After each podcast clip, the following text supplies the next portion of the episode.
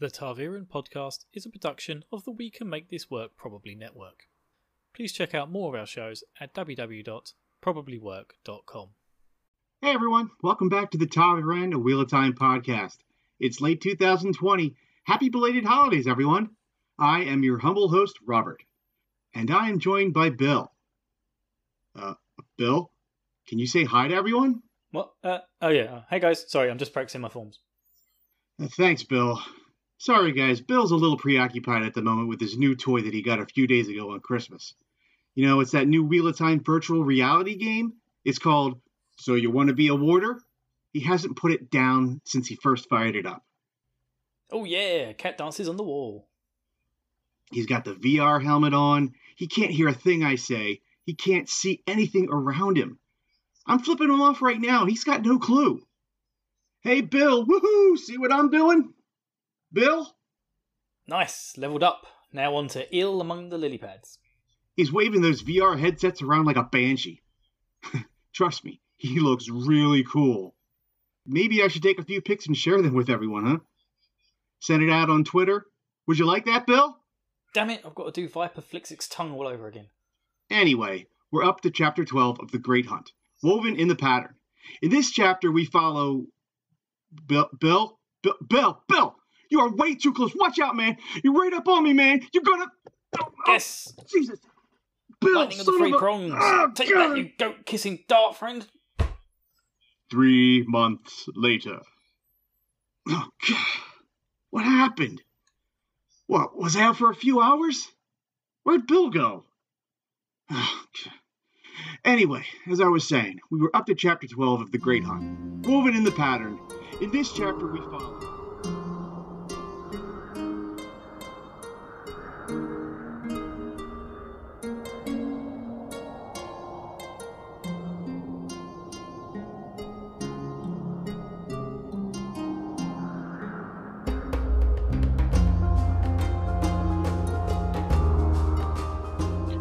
Rejoice ye one and all, as the dragon has returned for season two of the Ta'veren podcast.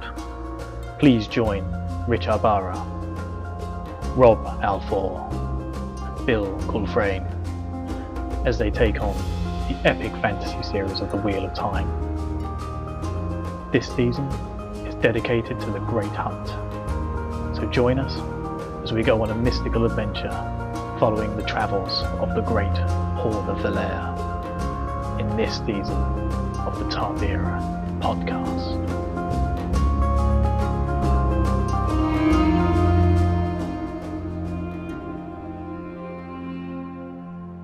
Hey guys, it's Rob from the Ta'veren Wheel of Time podcast. Thanks for coming back and following us after uh, quite a hiatus.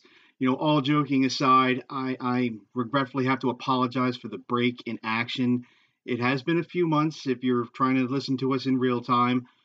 A lot of things have happened in the last few months. I'm not going to go into all of the details, but I can say everybody that I know and love is happy and healthy. So everything that happened in the past is in the past.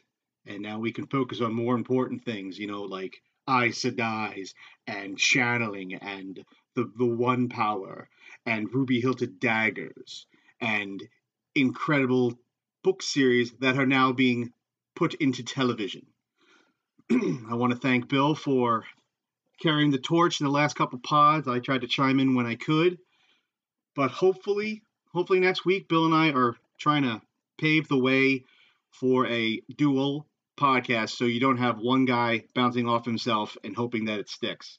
Bill seems to have a natural knack for being able to just talk, talk, talk, talk, and have no one respond to him because he can just go off and do his thing. I don't have quite the same talents as he does, but I will definitely give it my all. So, unfortunately, Bilzig needs to come out of his cage. Oh, and he very much does. I know we gave you guys a three month block in order to get a, uh review, and we did get one from, from the great land of Australia. But there is not a new one as of the recording of this. So, allow me to go unlock the cage and release the Bilzig upon you all. My apologies.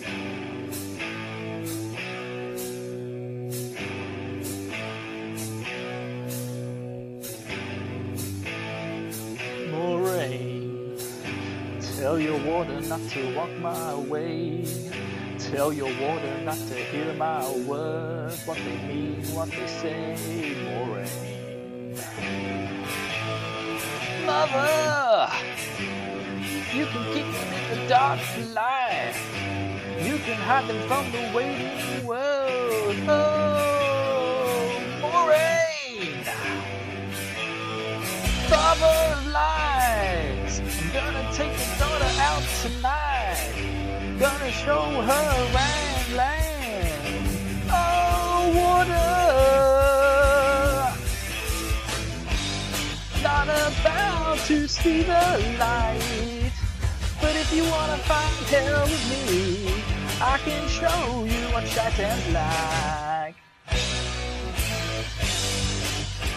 Not about to see the light.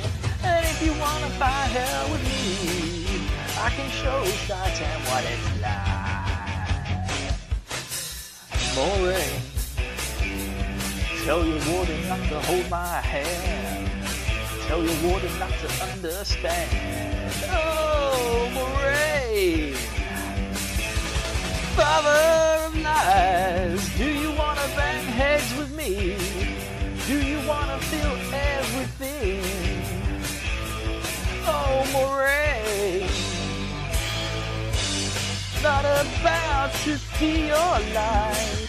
If you wanna find hell with me, I'll show you what Titan's like. Till you're bleeding, not about to see the light.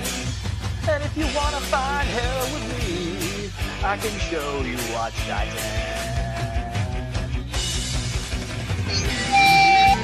Not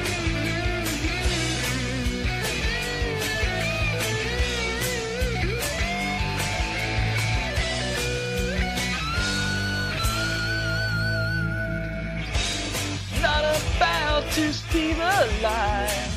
But if you wanna find hell with me, I can show Shaitan a fight.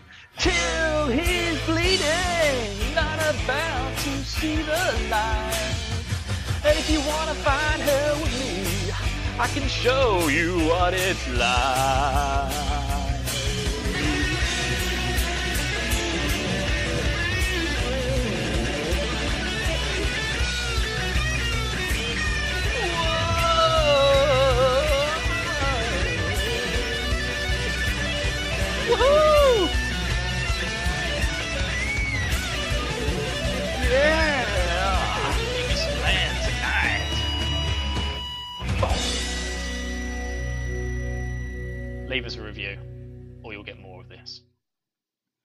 Well, I hope that teaches you. I know we've been away a while, so if you have any kind of Bilzig esque thing you want to fire back at us, I get it. It's all good. We deserve it. But uh, now we know if you've rejoined this podcast or if you've come upon us during our little three month hiatus, we try to follow uh, the Wheel of Time one chapter at a time, sometimes two, sometimes in the rare occurrence, three. We try to keep on a week by week basis, but no guarantees. And if we do not have a new iTunes review or new email or new tweet showering us with all of the praise that we, mostly Bill, deserve, you will be rewarded with the Bilzig. And please, let's try to keep the Bilzig to a minimum. If he gets out too much, it just, it's not good. It's not good. Gets all over the walls. It's, I hate cleaning up after that guy. Just trust me please, please rate and review. Show us some appreciation. Show us ways that we can improve the process uh, outside of the obvious stick to a schedule. Yes, yes, yes. I understand. Stick to the schedule. Yes. But anything, anything, be it a one star review, and say why we don't work and what we could do to improve. That will be greatly appreciated and will keep Bilzig in his cage.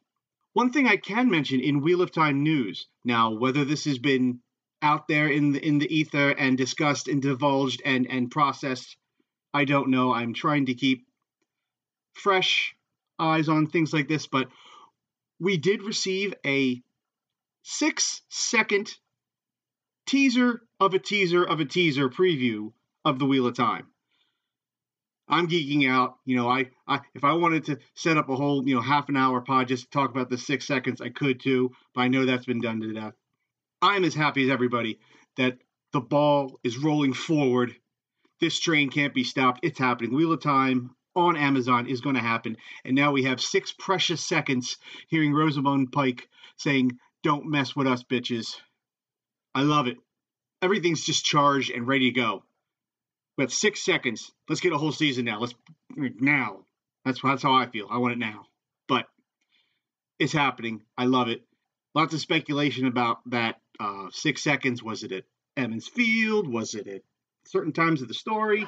Where's her blue diamond that she keeps, or her blue sapphire that she keeps as a hairpiece? Fan theory that I'm spinning, it's not even a fan theory, but just my thoughts out loud. I don't know if it was at Emond's Field, or at least the quote about the White Tower was at Emond's Field, because wasn't she hanging with Master Anders, A- Andra?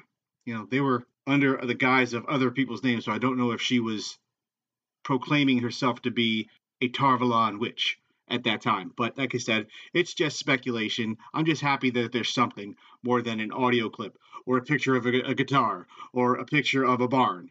You know, I'm just happy that we have something and it's working and it's moving forward. The more that comes out from that, the better. And I'm ready to digest any kind of media that comes out from Wheel of Time from Amazon. Go Team Rafe. I'm all aboard. And now a word from our sponsors. Hello, my name's Bill. Uh, I'm, uh, you know, I'm here in the UK doing UK things, not being eaten by giant people. And I'm Tyler in the US, also not being eaten by giant people. And we host The Coordinate, an Attack on Titan podcast, where we. Uh, Hold on a second, Tyler. Hold on. There's some weird noises going on outside the door. Let, let me just go check it out quickly.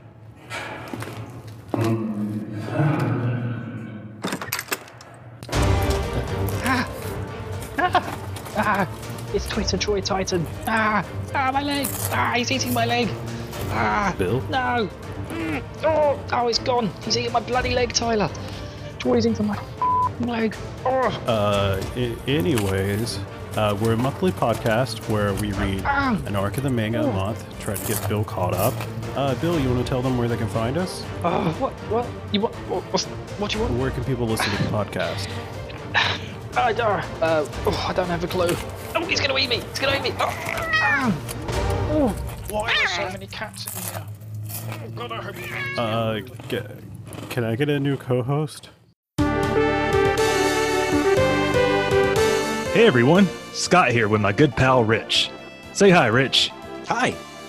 And we're here today to tell you about a podcast we host together with our buddies Jay and Bill, the RPG After Years.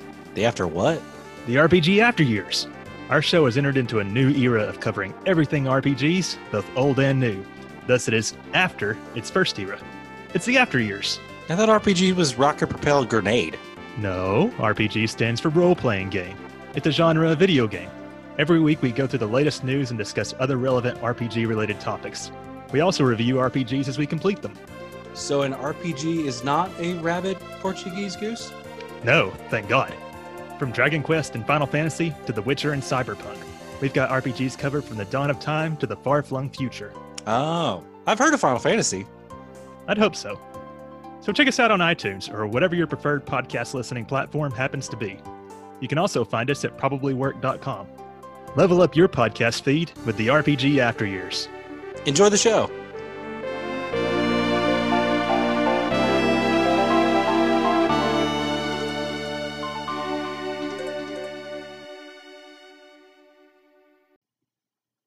So we are up to chapter 12, Woven in the Pattern.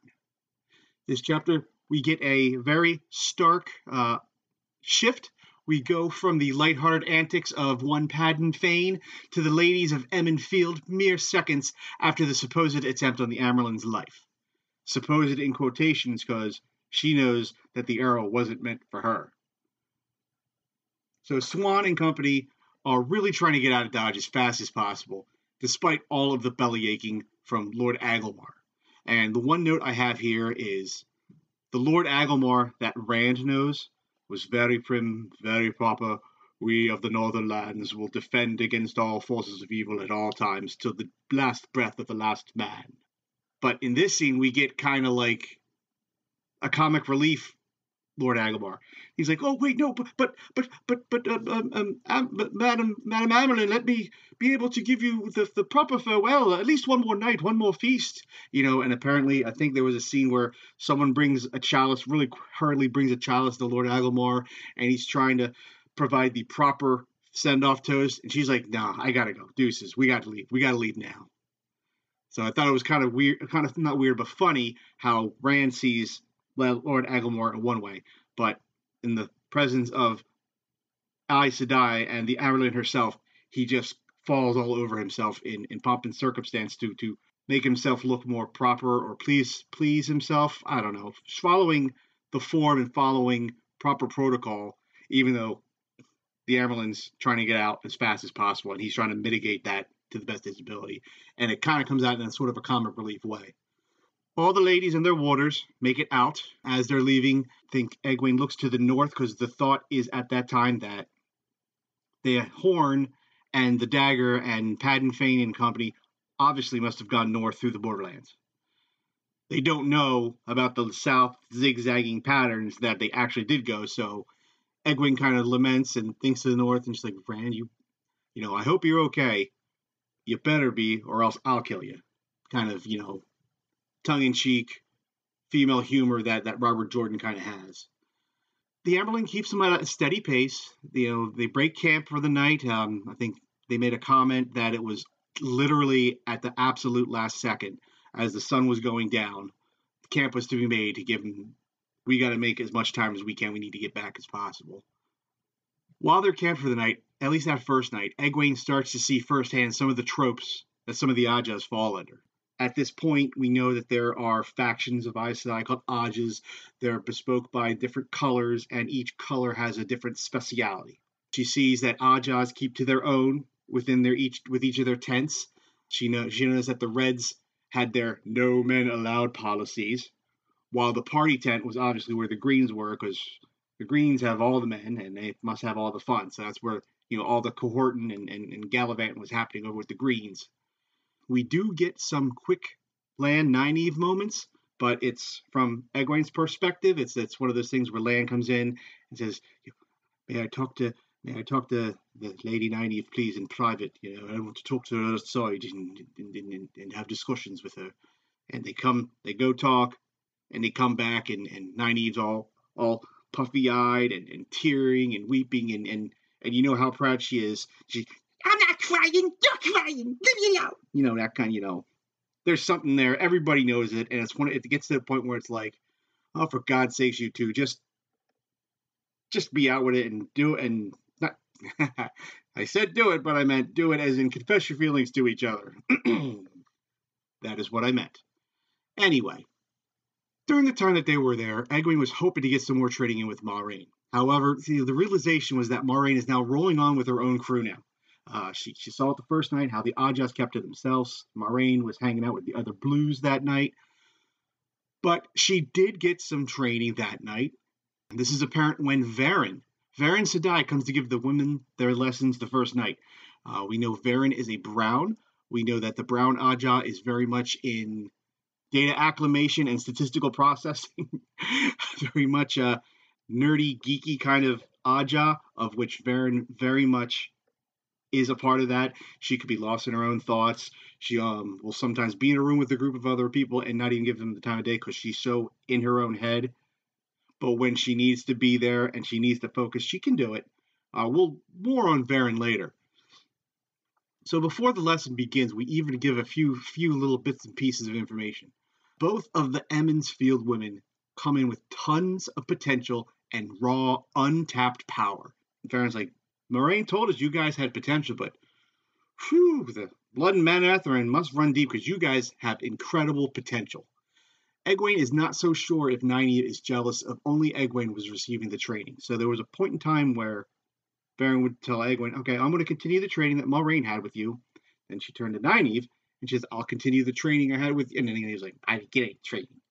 Obviously, Egwene may know that Nynaeve and Moiraine are oil and water right now but there might there was also a little tinge of jealousy or or, or of hoping that Nynaeve wasn't jealous in that Egwene was getting those preliminary lessons and she wasn't. still kind of uppity or how all the true feelings are. But it's kind of brought to light here, especially when Verin just outright outright tells him that. Not only that, but Verin refers to Nynaeve as a wilder, quote unquote wilder, someone who has not only learned to channel on her own, but has also learned how to control the one power from engulfing them. The way that the women try to teach, or the Aes Sedai try to teach channeling the one power is the, the, the, the flower blossoming and the stemming the flow and the tide to keep from taking on too much of the power and engulfing yourself. Literally just taking on too much power and you're done. It's over. So there has to be a proper ebb and flow of the power and the channeling coming in and out.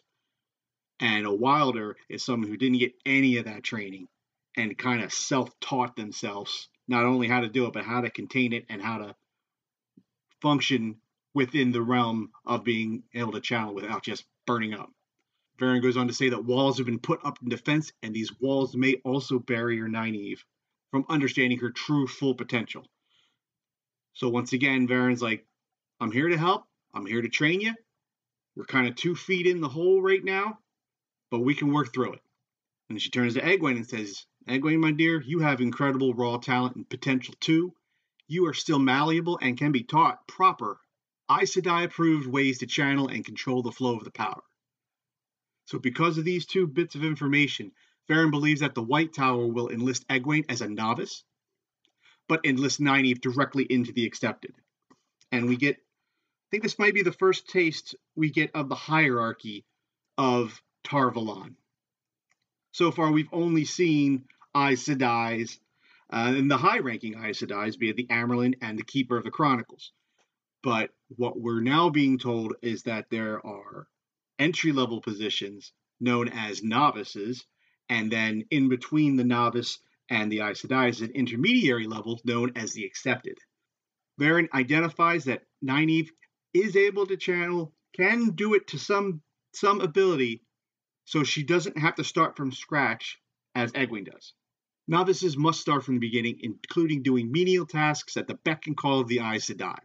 Accepted are given a little more freedom, including pushing back with questions in the theme of asking, why is this thing necessary?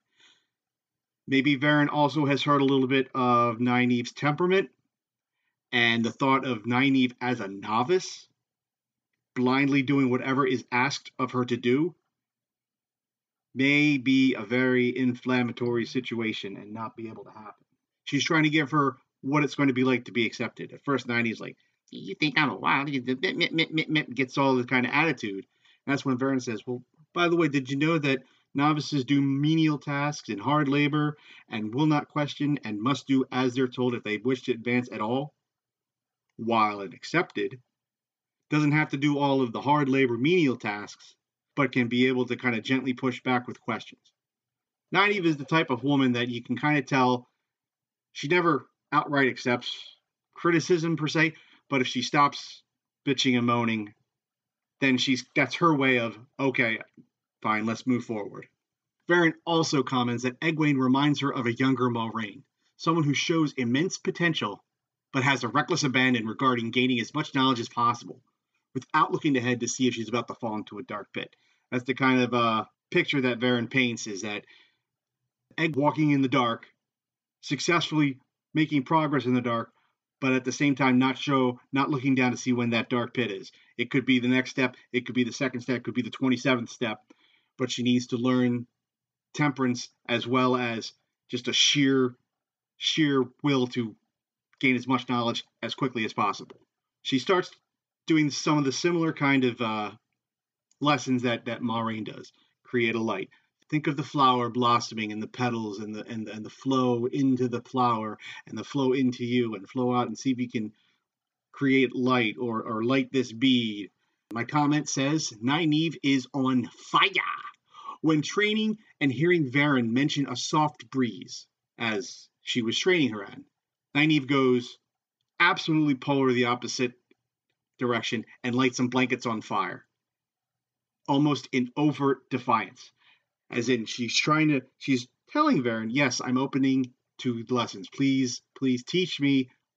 I'm willing to take lessons on this. But in her mind, she's like, yeah, you freaking backwards women. They're all they're all Aes Sedai. They're all the same. They're all crooks, and you, the truth you hear is never the truth that you think it is, and all that crap. And she's letting herself go, listening to Verin, and Verin talks about creating a soft breeze, so something with with air magic. And Nynaeve's brain says, "I'm going to do the total opposite of what you want me to do." Not even trying, just that mindset. Blanket set on fire. And even Verin was like, Whoa, that's quite the talent you got there. I asked for breeze and you gave me fire, so I kind of know where your brain was at at the time. But it is what it is. What we learn is that every night, a different sister comes to to train these two Emond's Field women. Uh, the book doesn't outright mention it, but it's almost also like each of the Ajahs were feeling out the well, most of the Ajahs were feeling out the women, see how much potential they actually have, and maybe even trying to lobby them to join their Ajah. Because as we'll find out, um, Ajahs very much rely on the power of their sisters. And if they see these two girls with high potential, high return on investment, then they will try to court them into their color and say, hey, you need to join the grays or you need to join the yellows because the yellows wear that. at. No, no, no. You want to be greens. You want to be out there with the actions. No, no, no. But you want to be a blue. That that that kind of thing. So every night, a different sister comes to train the Emond's Field women. Egwene was able to take certain mental notes of each sister and how the training went. Is also included noticing noticing that Liandrin of the Red was the only one who wore her shawl. Uh, the shawl is to identify yourself with your Ajah to outside world. This campsite was only Aes Sedai's and warders, so there was no need to identify yourself because all the all the sisters know which Ajah each each one is in. So there's no reason to wear your full shawl to show off your colors. Everybody knows you're you're a red sister. Egwene made a mental note thinking that was kind of odd that she was the only one that had to declare that she's red. But she also noticed that Liandrin didn't really train them at all. Basically, it was just a question and answer session about about Rand, Mat, and Perrin. It was more like a where were you on the night? What was this boy doing? What do you know about this guy? What does this guy's a troublemaker? What about him? I think Egwene even made it sound like she was being accused of a crime or she felt like being questioned by authorities on this instead of trying to be trained on how to be a proper Aes Sedai or how to learn channeling. This was more of a give me information I want, give me, give me, give me from Liandrin. As we know, she doesn't have, Liandrin does not have the best uh, people skills, and it definitely shows here. So as the caravan reaches the next town of Medo, Egwene starts to ask for the whereabouts of the Moiraine. And she very quickly finds out that she left two days ago. She left with Lan. Liandrin followed up after the pair of them, and then Verin followed after all three of them. Whoever she was asking about, one of the other sisters was like, Phew, I don't want to be in the room when the Amyrlin hears about this. Hides are going to be tanned. Anyway, a couple things from this little bit of information is that she knew that Moiraine was being distant from her, but not to the fact that she would have pieced out two days ago without as much as a goodbye. And once again, this kind of falls into the, you know, Aes Sedai's truths they tell may not be the truths that you perceive. But she was kind of, wow, we had all, we had a whole book's worth of adventures. You left without saying goodbye. It's kind of, kind of hurtful. Like her one and only trusted Aes Sedai confidant. So now she's headed to the tower, knowing that she's going to be a novice and that Nynaeve is most likely going to be accepted. She's very quickly realizing she's going into this alone. She's going to become a novice. She's going to have to learn on the fly. She's going to have to do it with strangers. And I think this is starting to sink in with her. Egwene does let one of the sisters know, uh, Anaiya, Anaiya Sedai, that she senses Rand is in danger. This all stems from a dream that she had of Rand sleeping on the ground, and there was a woman, an evil woman, standing over him. And that she can't get it out of her mind, and that this all has to be bad. There's something negative going on. This dream just can't mean nothing. Anaiya has actually a couple different takeaways from this. Egwene is still a young country girl hopelessly in love for her young man. I thought that was kind of funny. She's like, ah, you miss your boyfriend, huh? Yeah, I know how that could be. But that Egwene also has the talent of a dreamer. And that dreamers are linked to those that can also do the foretelling. I believe Elaida is one that has the foretelling. And even when she was in scenes earlier in the first book, Jordan made reference to that foretelling was an extremely rare gift. As I mentioned before, Ajahs base their prowess on the power of the scissors in them, and the fact that the Reds could boast having one with the foretelling made them think they were they were hot shit. They were the top guns. You wanted to be Red. We got sisters that can foretell. You could tell the wheels spinning in Anaiya's head. Hmm, we have definitely a dreamer here. She might even be a foreteller she's going to be a hot commodity. She's going to be a high round draft pick, to put it in sports references. Other Ajahs are going to be trying to court her if this is true. So the chapter ends simply with Egwene climbing on to the River Queen as she continues her pilgrimage off to Tar Valon. Like I said, nothing overtly said about this, but she's going to have to do this alone. Uh, she'll be able to see Nynaeve from here and there, but knowing that they're going to go in at different levels, combined with Moiraine has gone off and done whatever blue stuff she's she wants to do. She's in this alone, and she's going to have to pluck up the courage as we find out from our young Egwene. That's exactly how she rolls. Let's do it. She just rolls up her sleeves, ever moving forward. That wraps up the chapter, and that will take us into Readings with Rob. And now, the Ta'veren present to you Readings with Rob. Chapter 12 Woven in the Pattern. Nynaeve's hands tightened on her skirt, and she looked at the tent flap again, frowning. Finally, she gave a short nod and settled back down on the floor. I suppose I might as well, she said. Good, Verin said. Now, you already know this part, Egwene. But for Nynaeve's sake, I will take you through it step by step. In time, it will become second nature. You will do it all faster than you can think of it. But now it is best to go slowly. Close your eyes, please. It goes better in the beginning if you have no distractions at all. Egwene closed her eyes. There was a pause. Nynaeve, Verin said. Please close your eyes. It will really go better. Another pause. Thank you, my child. Now you must empty yourself. Empty your thoughts. There is only one thing in your mind the bud of a flower. Only that. Only the bud. You can see it in every detail but you can smell it. You can feel it. Every vein of every leaf, every curve of every petal. You can feel the sap pulsing. Feel it. Know it. Be it. You and the bud are the same. You are the one. You are the bud. Her voice droned on hypnotically but Egwene no longer really heard. She had done this exercise before with Moiraine. It was slow, but Moiraine had said it would come more quickly with practice. Inside herself, she was the rosebud.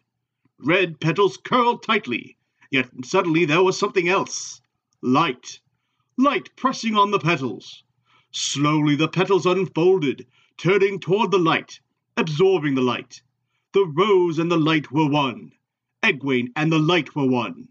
She could feel the merest trickle of it seeping through her. She stretched for more, strained for more. In an instant it all was gone, rose and light. Moiraine had also said it could not be forced. With a sigh, she opened her eyes. Nynaeve had a grim look on her face. Verin was as calm as ever. You cannot make it happen, the Aes Sedai was saying. You must let it happen. You must surrender to the power before you can control it.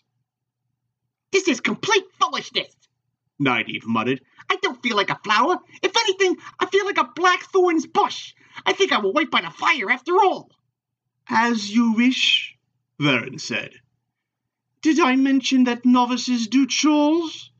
They wash dishes, scrub floors, do laundry, serve at the table, all sorts of things. I myself think the servants do a better job of it by far, but it is generally felt that such labor builds character. Oh, you are staring? Well, good. Well, child, remember that even a blackthorn bush has flowers sometimes, beautiful and white among the thorns. We will try it one more time. Now, from the beginning, Egwene, close your eyes. Several times before Verin left, Egwene felt the flow of power through her, but it was never very strong, and the most she managed to do with it was to produce a stir in the air that made the tent flap stir slightly. She was sure a sneeze could have done as much. She had done better with Moiraine. Sometimes, at least, she wished it was Moiraine doing the teaching. Nynaeve never even felt a glimmer, or so she said. By the end, her eyes were set and her mouth was so tight that Egwene was afraid she was about to begin berating Verin as if the Aes Sedai were a village woman intruding on her privacy. But Verin simply told her to close her eyes once again, this time without Egwene. Egwene was sitting, watching the other two between her yawns. The night had grown late, well past the time she would usually be asleep. Nynaeve wore a face like weak old death, her eyes clamped shut as if she never meant to open them, and her hands white knuckled fists in her lap. Egwene hoped the wisdom's temper did not break loose, not after she had held it in this long. Feel the flow through you, Verin was saying. Her voice did not change, but suddenly there was a gleam in her eyes. Feel the flow, the flow of the power. Flow like a breeze, gentle stirring into the air. Egwene sat straight up. This was how Verin had guided her each time she had actually had the power flowing through her. A soft breeze, the slightest movement of air, soft. Abruptly, the stacked blankets burst into flame like fat wood. Nynaeve opened her eyes with a yell. Egwene was not sure if she screamed or not. All Egwene knew was that she was on her feet, trying to kick the burning blankets outside before they set the tent on fire. Before she managed a second kick, the flames vanished, leaving wispy smoke rising from a charred mass and the smell of burned wool. well, I did not expect to have to douse a fire. Don't faint on me, child. It is all right now. I took care of it. That was Readings with Rob.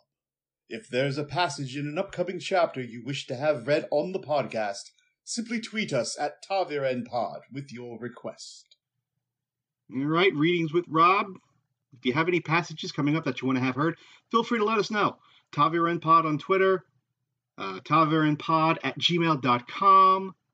We have a Discord that is basically just me and Bill talking to each other with a few other people saying, hey, where you been? We have the Discord, we have the Twitter, we have the email, we have the ways to contact us. I hope I haven't kept you all bored too much. I tried to stay on point. It's hard to do tangents when you're not bouncing ideas off off of uh, other people, but this is me saying I hope and pray that next time you hear us, it will be me and Bill together. God knows how that's going to go. Anyway, woven in the pattern, done in the hopper. Hope you guys had fun as much as I had fun talking to myself. Thanks. You guys take good care of yourselves, everyone. Be safe, be happy, and I'll see you next time. Take care. Bye.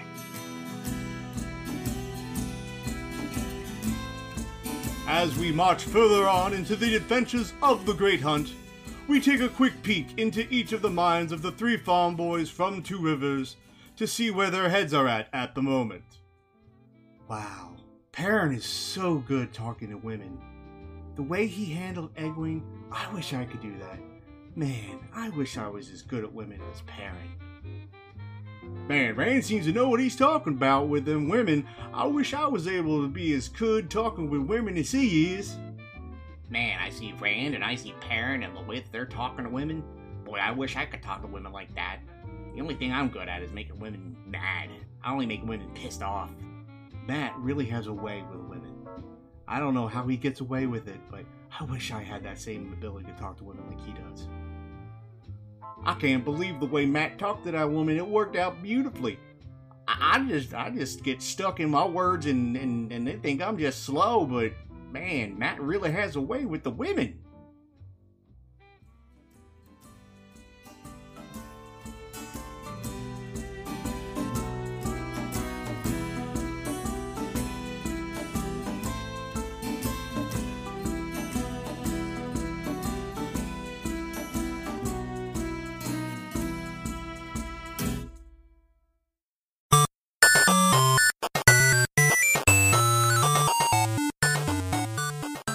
This has been a presentation of the We Can Make This Work Probably Network. Follow us on Twitter At Probably Work for more of our questionable content. Also, we have a website called probablywork.com.